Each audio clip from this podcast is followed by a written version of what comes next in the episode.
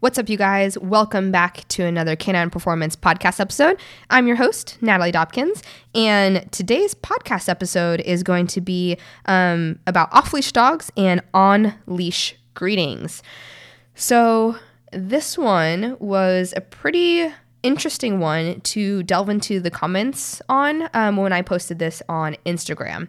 So, if you didn't know, most of the podcast topics that I am creating are actually posts that I had posted on Instagram for the day. Um, and this is just more of a conversation, in depth view into the topic that I had posted. And so this one is a very, very important one for a multitude of reasons. One of them being how incredibly dangerous this practice is um, on leash greetings, but then also how dangerous off leash dogs can be it can be detrimental, detrimental in the sense of not only could your dog get hurt, but it can really set you back in training a lot. And then also, it was interesting because it really led into uh, a conversation about socialization because the comment section on this post had a lot of questions from people that were asking, well, how do I socialize my dog then?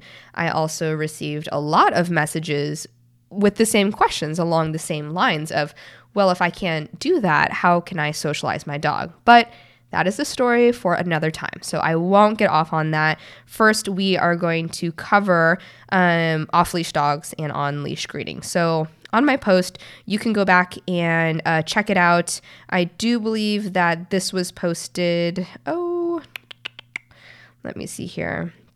I'm actually not sure. I think it was uh, February 25th, I believe, that this was posted, 25th, 26th.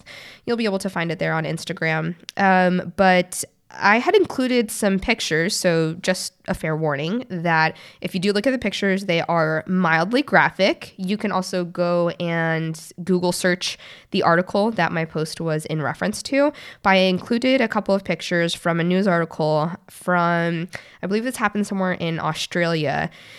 However, it was a story of a dog that was mauled to death. It was a little, um, uh, oh gosh, why am I blanking on the word? Uh, but it was just a really small dog.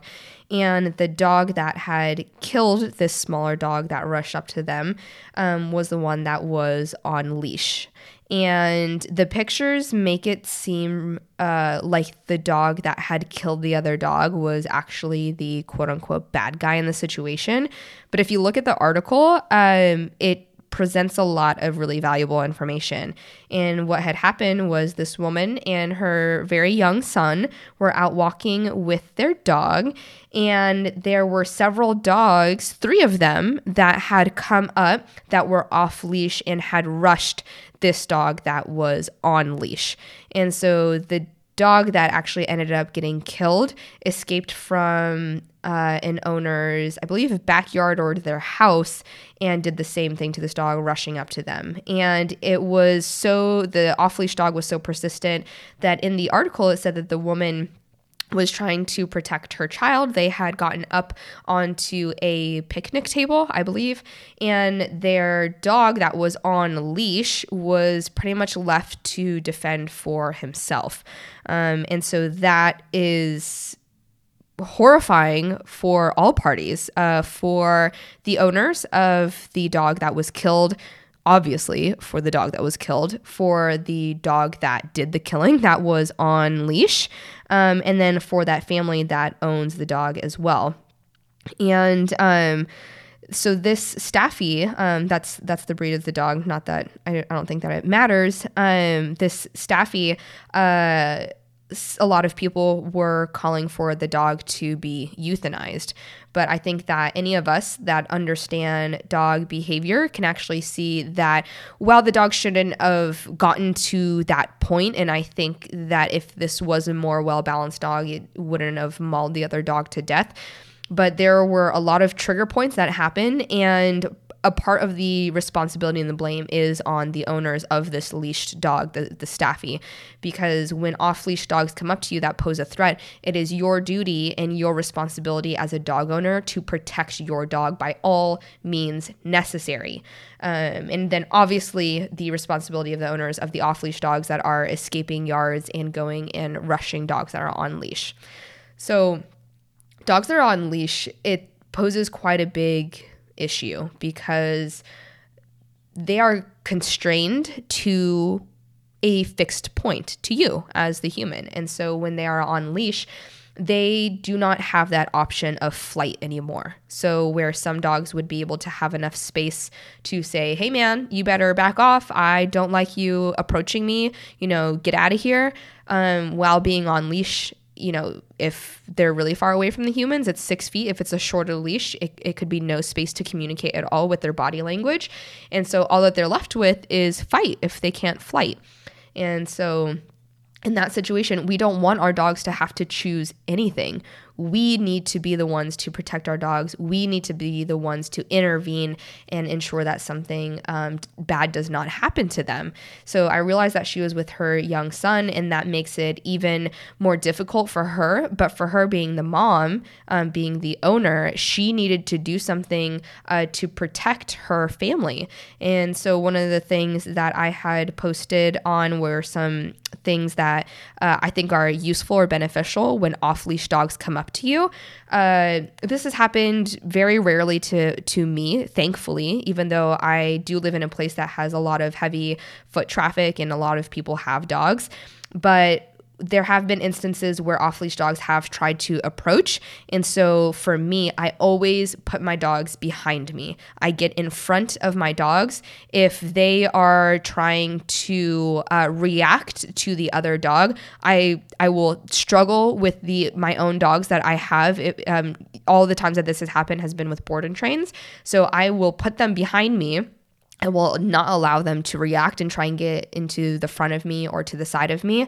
And I will plant myself in front of my dog or board and train and i if the other dog starts to approach i will use my feet to use spatial pressure to get them away if that means that my foot gets bit, okay, so be it. I would rather have that than my hands or my face or worse, my dog um, or even my own, um, you know, the rest of me. So I'll use my feet to try and move them away. Um, before they can even get to me, I do try and yell at them in a deeper voice, try to make myself appear larger. It's probably to the outside person it looks comical because I'm only like five feet tall.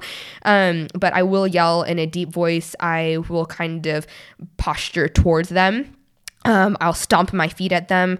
Um, and so those are the different things I'll, I'll try and do, all the while putting my dogs behind me. Uh, for one, I want to make a show to my own dogs of, hey, this is not your fight. This is not your concern. I am going to be the one to take care of this. If you don't make a show to your dog and you know, have some sort of action showing that you're going to take care of this, your dog will immediately and 100% be like, You're not going to take care of this? Fine, I will take care of this. So it's important to show your dog and tell them, I'm going to do this. Don't do anything. Don't worry about it. I got this. You are going to be safe. Um, some items that I recommend um, keeping with you can be an umbrella. Um, or perhaps a pet corrector, which is just pretty much uh, compressed air.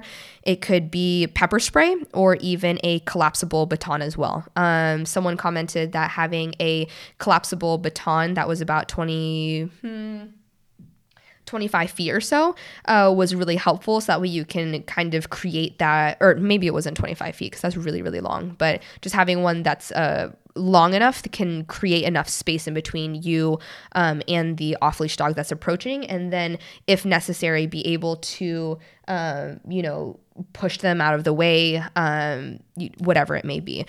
So that's what I would say to you if you have off leash dogs that approach you is that do as many things as possible in order to protect your dog. Whatever it is you have to do, ensure that they are protected and other dogs are not able to rush up to them. So, getting into the next item um, on the list is going to be on leash greetings. So, one of the things that is also very tragic about this is that the other dog uh, that killed the other dog was uh, the one that was on leash. And like I had already touched on, that's because that builds a lot of frustration from being restrained. You're you're on a leash. It takes away your options of fight or flight. Um, and so when you have two dogs that are both on leash, they are both do not have options in the situation where they're meeting nose to nose, which creates a lot of pressure. Their body language is all out of whack. And so when they go to greet one another, it is head on, uh, completely nose to nose, which is very rude. It's very confrontational in the dog world. Um, and they're usually straining to get to the other dog. And so they're, um, you know, sometimes their front legs are up off the ground, um, their neck is like postured forward and that's just confrontational body language and and other dogs don't know how to read that um, and so fights can quickly ensue when you have on leash greetings. And what that can lead to is a very poor experience with your dog. And that poor experience can lead them to be fearful, reactive, um, aggressive. If you are working on training, uh, if you're recovering from reactivity or aggression, it can really, really set you back. So it's really important to not have on leash greetings. Um, it, it's no way, shape, or form beneficial at all. Uh, I strongly recommend that people do not do nose to nose, nose to butt uh, greetings, and especially when you are constrained on a leash. It's it's just it's a recipe for disaster. Just do not do it. Um, and so, one of the things that I would recommend is that when someone goes to ask you of saying, Hey, can we say hi? Being very upfront, blunt, and honest is going to be the best way to keep your dog safe. Of just saying, No, we do not do on leash greetings. Thank you. And simply walking away. You do not need to go into an end, like an in depth explanation. If someone pushes you for that, remember this you do not have to give an explanation. They are not entitled to that, and you do not have to do that. So you just simply say, Nope, we don't do on leash greetings. Thank you. And then walk away. Or just, Nope, thank you for asking or nope, we are in training. Or if you do have a reactive or aggressive dog, just say, nope, my dog is reactive and does not like other dogs. My dog is aggressive and does not like other dogs. Whatever it may be, you need to get the point across clear. Don't feel like you need to waffle about on it of being like, oh, well, we would love to, but, you know, I think it's best that we don't. Just be very clear and concise. And you know, in in some of those situations, especially as a woman, I feel like I can feel very intimidated by it. I can feel uncomfortable by it. But in those situations, I try and reposition my mindset and think, "Oh, great, this is an opportunity where I can, you know, practice advocating for my dog. Like this is great. I can get more reps in because the more reps that you have with telling people, "Oh, no, we're in training, we can't," the more comfortable that it's going to be. So now being a dog trainer, um, I've gotten a lot of reps in with this and I don't think twice about it. And people give me flack about, um, you know, not letting me. Uh, say hi to their dogs or them not coming in greeting my dogs, whatever it may be. And it just kind of rolls off my back at this point because I've just had a lot of reps. So I encourage you, if you have to do this and it makes you feel really uncomfortable, to just think, okay, that was another rep a few more reps of this one and I am going to feel better about this and I am going to have a stronger relationship with my dog because of this. So that's pretty much all that I have for the podcast today of doing everything as as much as you can, as physically capable and possible for you to advocate for your dog and protect them against off leash dogs.